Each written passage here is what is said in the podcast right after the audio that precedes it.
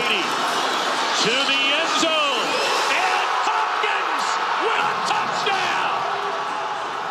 Spojené státy se chystají na nedělní Super Bowl, finále profesionální ligy amerického fotbalu. Největší domácí sportovní událost roku pravidelně k televizním obrazovkám přivádí rekordní počty diváků. A je víc než jisté, že z pohledu Američanů zastíní i olympijské hry. Navíc odchod do sportovního důchodu ohlásila žijící legenda amerického fotbalu Tom Brady. Jehož životní příběh se v mnoha ohledech vymyká běžným standardům. Mají pravdu ti, kdo říkají, že lepší sportovec po této planetě zatím neběhal? A čím vším je vlastně americký fotbal pro Spojené státy? Nakolik se v tomto sportu odrážejí všechny bolesti a strasti americké společnosti? Je úterý 8. února. Tady je Lenka Kabrhelová a Vinohradská 12. Spravodajský podcast Českého rozhlasu. Jan Kaliba, zpravodaj Českého rozhlasu ve Washingtonu. Ahoj Honzo. Ahoj, dobrý den všem. Honzo, jeden z nejslavnějších amerických sportovců současnosti, Tom Brady, ohlásil minulý týden konec sportovní kariéry.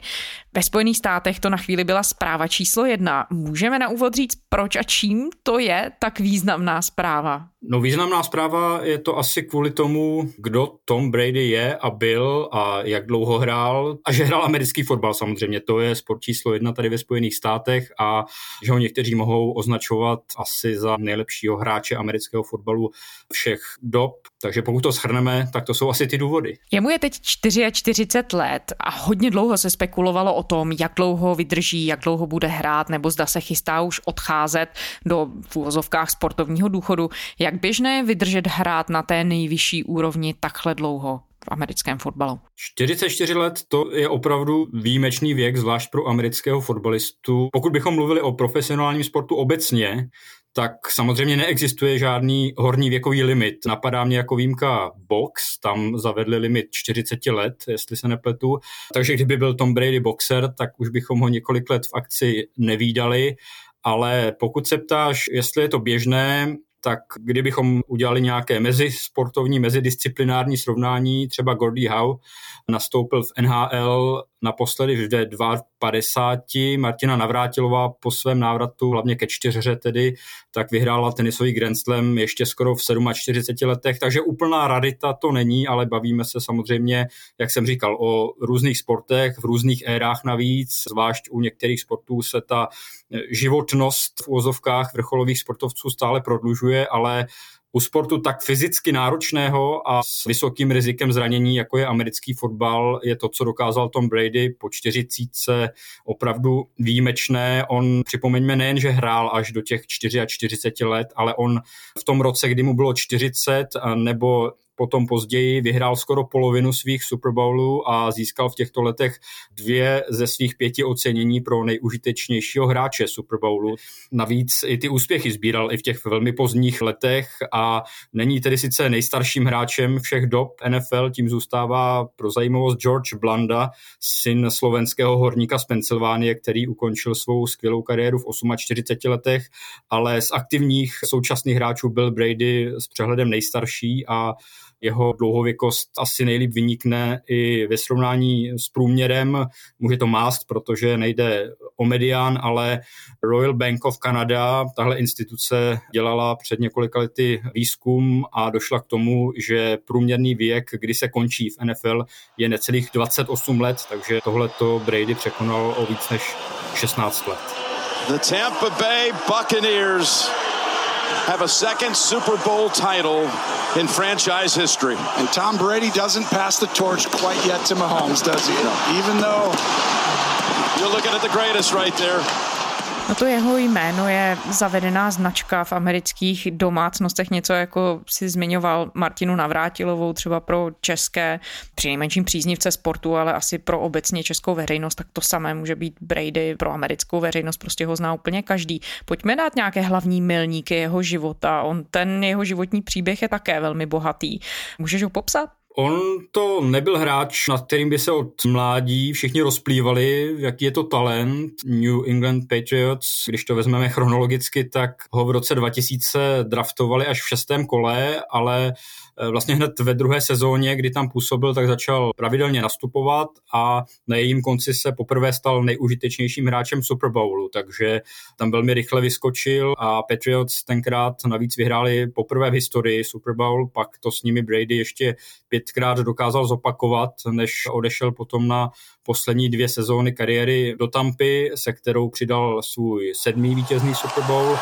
Thank you guys. Thank you all. Tom, congratulations. Nothing better than be able to share this with your family and your kids. They started off about this big, and now look at them. So I'm trying to stop the little clock right now, but it'd be nice to celebrate with them too. And there's more to come, right, Tom? There's more to come as far as football. Yeah, we're coming back. We're coming back. know that. Coming back. Tom Brady's coming back. Takže nakonec, když to posčítáme, tak drží snad všechny myslitelné rekordy NFL, tedy minimálně pokud jde o tu pozici quarterbacka, je také součástí jakéhosi fiktivního nejlepšího týmu všech dob, který NFL v roce 2019 sestavila a na druhou stranu třeba byl, vzpomeňme, zapletený v roce 2015 do takzvané Deflate Gate, byl obviněný a nakonec také soutěží potrestaný zákazem startu za hlavní roli v této aféře. Podle toho obvinění nařídil záměrné podhuštění míčů v zápase playoff proti Indianapolisu.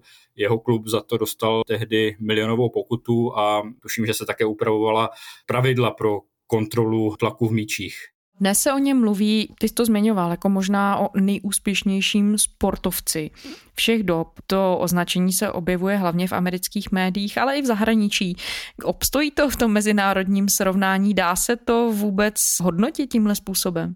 Myslím, že to bychom tady strávili hodně času, mohli bychom udělat samostatný podcast. Je to samozřejmě otázka, na kterou je hodně různých odpovědí a v každé, řekl bych, se může skrývat trocha pravdy. Hodně Američanů, kteří tíhnou k té zdejší verzi fotbalu, tak by ti asi řeklo, že je to určitě tak a nejlepší hráč amerického fotbalu jako disciplíny nebo ještě užeji nejlepší quarterback, o tom asi není sporu, ale nejlepší sportovec ode mě subjektivně bys to nikdy neslyšela a myslím, že se proto najít i důvody, které jsou objektivnějšího rázu, jednak protože to je opravdu neporovnatelné. Můžeme se třeba ptát, jestli při všech jejich individuálních statistikách je víc vyhrát sedmkrát Super Bowl jako Brady, nebo třeba tuším, že čtyřikrát Stanley Cup jako hokejista Wayne Gretzky, který k tomu má i tři zlata z kanadských pohárů, nebo je víc vyhrát šestkrát NBA a dvě olympijská zlata jako basketbalista Michael Jordan, takže těch podobných bilancí v americkém sportu, myslím, napříč těmi nejpopulárnějšími sporty je dost a myslím, že tímhle testem by Brady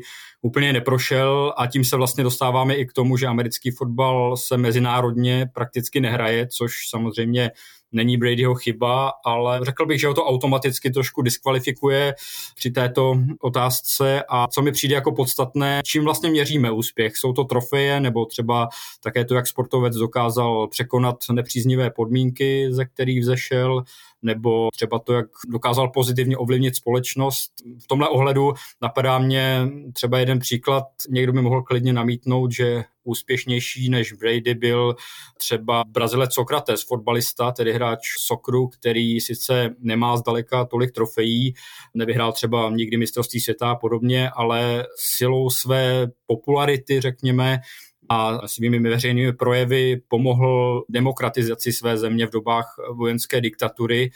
Ale pokud tedy máme zůstat u sportu jako takového, tak nejúspěšnější sportovec všech dob, možná, jak jsem říkal, pro někoho tady v Americe, ale globálně určitě ne, když si pomůžeme dosahem, tak finále mistrovství světa ve fotbale, tedy sokru, to sleduje poslední dobou vždy přes půl miliardy diváků a podle údajů FIFA se to v posledním případě vyšplhalo až nad miliardu, pokud jde o ty diváky, kteří aspoň chvilku si naladili ten přenos a to je číslo, o kterém se Super Bowlu, tedy finále ligy amerického fotbalu, může jenom zdát. Tam to bývá kolem 100 milionů diváků tady v Americe a zbytek světa to číslo ani nezdvojnásobí. Takže řekl bych, že pokud bychom to nejúspěšnější převedli na nejznámější, tak si troufnu říct, že víc lidí na světě bude znát třeba některé české bývalé fotbalisty než amerického fotbalistu Toma Bradyho.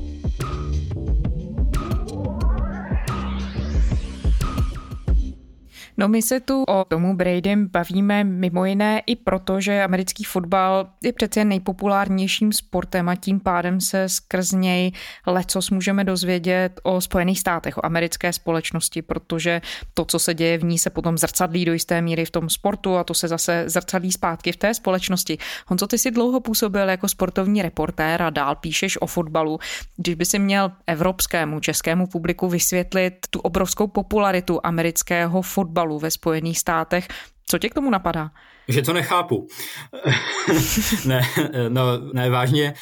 Myslím, že je to taková opravdu hodně americká věc, že se tu střetává tedy jednak to, proč je náš evropský fotbal tak populární u nás nebo po celém světě, tedy ta podstata té tradiční populární hry, protože americký fotbal, jak známo, má stejné prapředky jako náš fotbal a na to se tady nabaluje to, čemu můžeme asi říkat popularita amerického zábavního průmyslu, nebo i to, jak je to součástí životního stylu. Už tím vizuálním věmem je to drsná hra novodobých gladiátorů. Mluvili jsme o té fyzické náročnosti a v dnešní době se samozřejmě přidávají takové věci, jako jsou vyspělé technologie, statistiky, taktika, takže kdokoliv třeba se rád pohybuje ve světě technologií, tak si tam najde už jenom kvůli tomu to svoje a nabalují se na to věci jako fenomén reklam, samozřejmě každý rok, hlavně před Super Bowlem, což je právě teď se řeší, kolik budou stát zase reklamy, jaké reklamy tam, která společnost vymyslí, a nebo poločasová pěvecká show při Super Bowlu, to samozřejmě také mezi lidmi rezonuje, kdo se tentokrát představí, jak to bude vypadat. The National Football League welcomes you to the Pepsi Super Bowl 54 halftime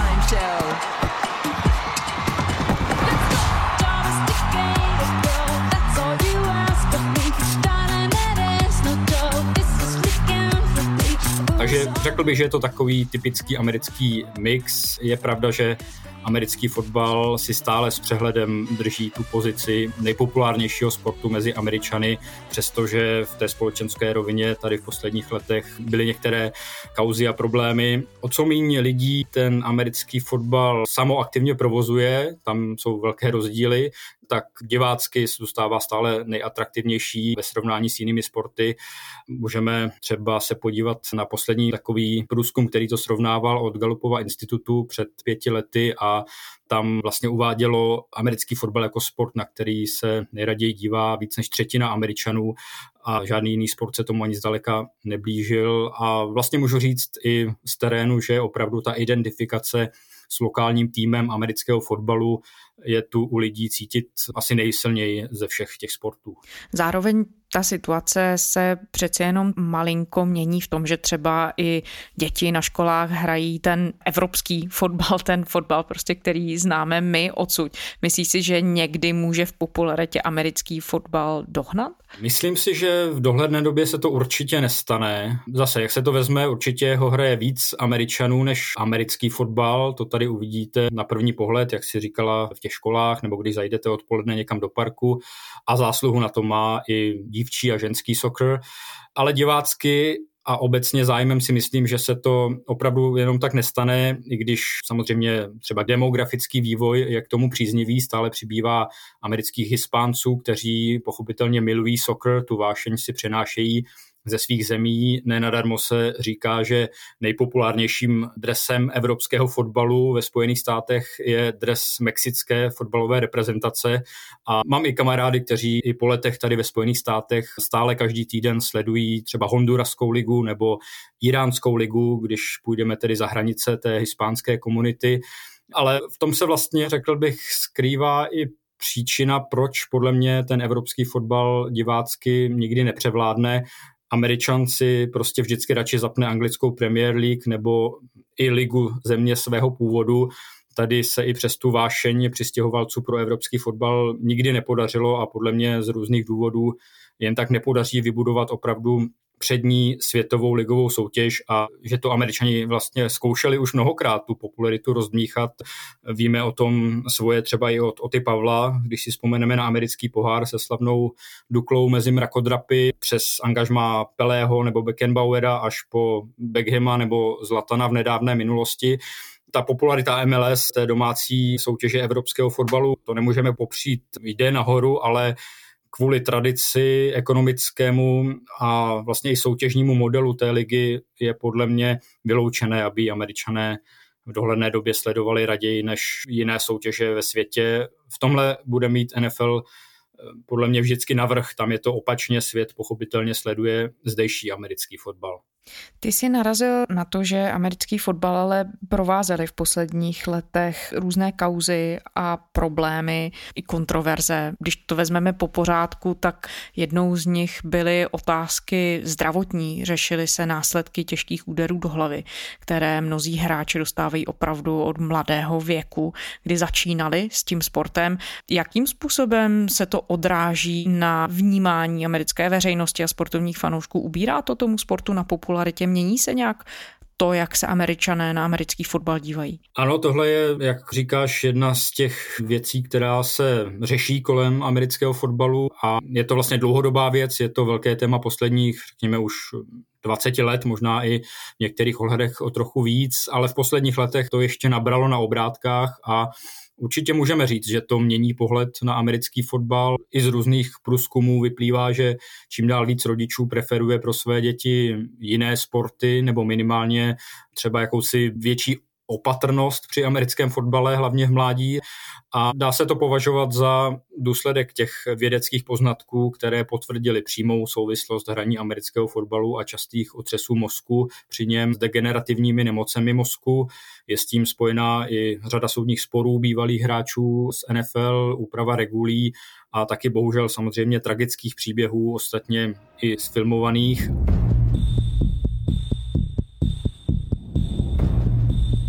Found a disease that no one has ever seen.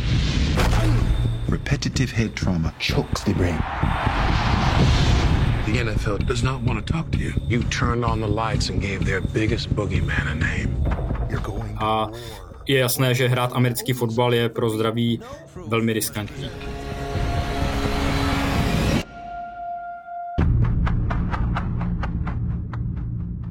No a co se týče dalších rozměrů, víme také, že se i amerického fotbalu dotkla velmi bytostně debata o rasismu, o nerovnosti v americké společnosti. Byla tu kauza Kolina Kaperníka, jeho poklekávání při americké hymně. Je to věc, která dál rezonuje ve sportu? No rezonuje vlastně i uvnitř, pokud jde o ty důvody toho poklekávání, tedy systémový rasismus v americké společnosti, tak zrovna teď je to velmi aktuální téma přímo uvnitř NFL. Černošský coach Brian Flores, naposledy trenér Miami, před několika dny podal žalobu, ve které NFL obvinuje z rozšířeného rasismu, který podle něj panuje hlavně při obsazování trenérských pozic. Dokládá to mimo jiné SMS-kou, kterou mu omylem poslal byl Běličik, zřejmě nejslavnější trenérské jméno současnosti. Ten podle té zprávy už zjevně věděl, jak dopadne Floresův pracovní pohovor v jiném klubu, ještě než se ho Flores zúčastnil, takže Flores nabil dojmu, že je zvaný na pohovory jen z formálních důvodů. Tady je důležité takzvané Rooneyho pravidlo, podle kterého musí kluby zvát na pohovory zástupce etnických menšin. NFL ta obvinění odmítá s tím, že se snaží neustále zlepšovat v tom, aby byly zajištěné rovné příležitosti zaměstnanosti pokud jde o samotného Kaepernicka a tu jeho kauzu, tam po těch dlouhých sporech a jeho stížnosti, že se šéfové klubu tajně dohodli, že ho nikdo už neangažuje, tam došlo v roce 2019 k mimosoudnímu vyrovnání a celá ta epizoda s kontroverzemi kolem poklekávání při hymně jako upozornění na systémový rasismus a policejní brutalitu v Americe ta se vlastně do jisté míry uzavřela na jaře 2020 po vraždě George Floyda a následných prvních velkých protestech napříč společností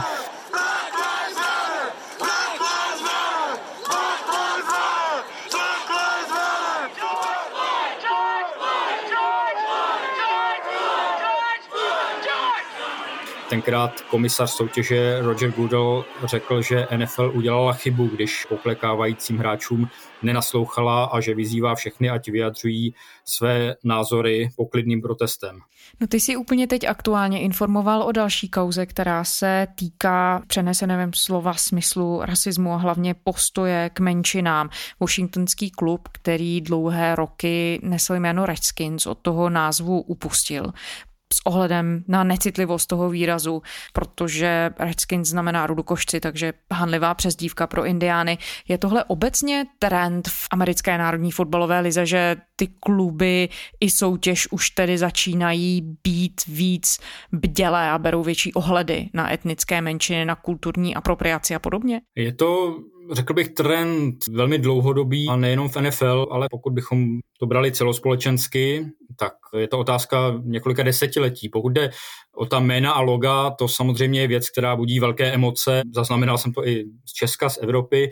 V tomhle případě Washingtonu, který před rokem a půl upustil toho jména Redskins a teď tedy slavnostně oznámil nový přídomek, tak tam se to hodně týká, jak si říkala, domorodých Američanů a vlastně obecně tahle problematika těch maskotů a jmen.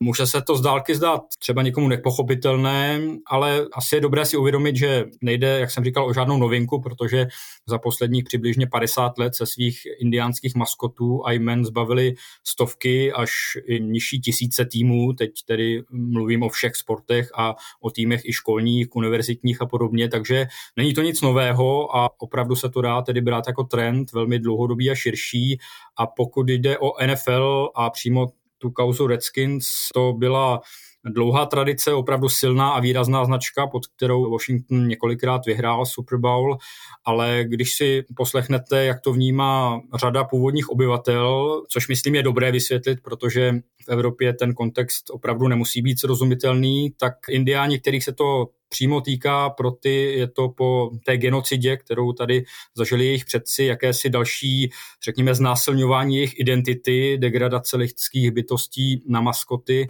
We are people first, not redskins. We are not scalps, we are not chiefs, we're not squaws, caricatures, cartoons, mascots což podle některých studií i snižuje sebevědomí třeba mladých Native Americans v kolektivu a může to vést k častějším sebevražedným myšlenkám. Studie ukazují, že stereotypy o původních obyvatelích snižují sebevědomí indiánské mládeže. Oni vidí, jak jsou zobrazovaní a mají ze sebe špatný pocit. Takže všechny tyhle sportovní týmy vydělávají na úkor našich dětí a našeho duševního zdraví. Je to miliardový dolarový průmysl a my už už přes 40 let bojujeme za to, aby se indiánské názvy změnily. Oni zároveň vidí, jak na tom sportovním biznis královsky vydělává, protože logo s bojovným indiánem kdo by tomu nefandil, kdo by si tu čepici nekoupil a mezi tím původní obyvatelé jsou ve své zemi stále v mnoha ohledech přehlížení, chudí, nemocní, bez možnosti uhájit své zájmy. Hodně se to projevuje třeba v jejich boji proti ropovodům přes jejich území, kde mají zdroje pitné vody a podobně. Takže to je širší kontext těch jejich protestů proti té indiánské symbolice. Název Redskins, tedy jak si říkala rudokošci nebo rudé kůže, považují za rasovou urážku. Vychází to i z historie, kdy termín Redskins znamenal přímo skalpy indiánů, za které se oficiálně vypisovali a vypláceli odměny a oni to dříve metaforicky používali i sportovní reportéři z těch zápasů Washingtonu, když fotbalisti prohráli, tak se psalo, že rudokošci byli skalpováni, takže i proto se původní obyvatelé i soudili o odstranění toho označení z názvu klubu v hlavním americkém městě. Šéf klubu Dan Snyder dlouho hřímal, že tohle nikdy nedopustí a paradoxně to změnilo také až to hnutí po vraždě George Floyda a tlak na sponzory klubu. Takže pokud je to trend, tak řekněme celkově ve sportu a ve společnosti.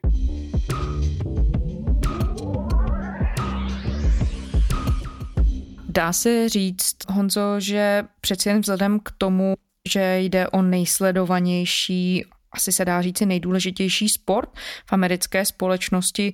Dá se říct, že americký fotbal vlastně to vrací té společnosti v tom, že se stává nebo může stát nositelem nějaké změny v tom ohledu.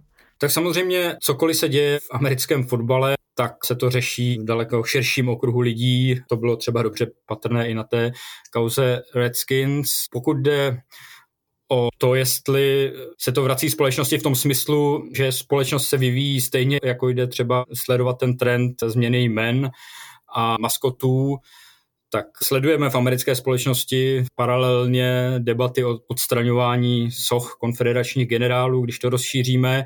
Ty jsou postupně odstraňovány v různých státech, ale na to se zase nabaluje jakási protireakce z konzervativní části společnosti, která se tohleto snaží brzdit a má na to jiný pohled. Takže řekněme, že se tam dají najít paralely mezi tím, co se děje ve sportu, v americkém fotbale a co se děje i šířeji ve společnosti, ale asi nemůžeme úplně říct, že by to byl nějaký trend, který je sdílený napříč společností. Jan Kaliba, zpravodaj Českého rozhlasu ve Spojených státech. Honco, děkujeme. Naslyšenou, děkuju.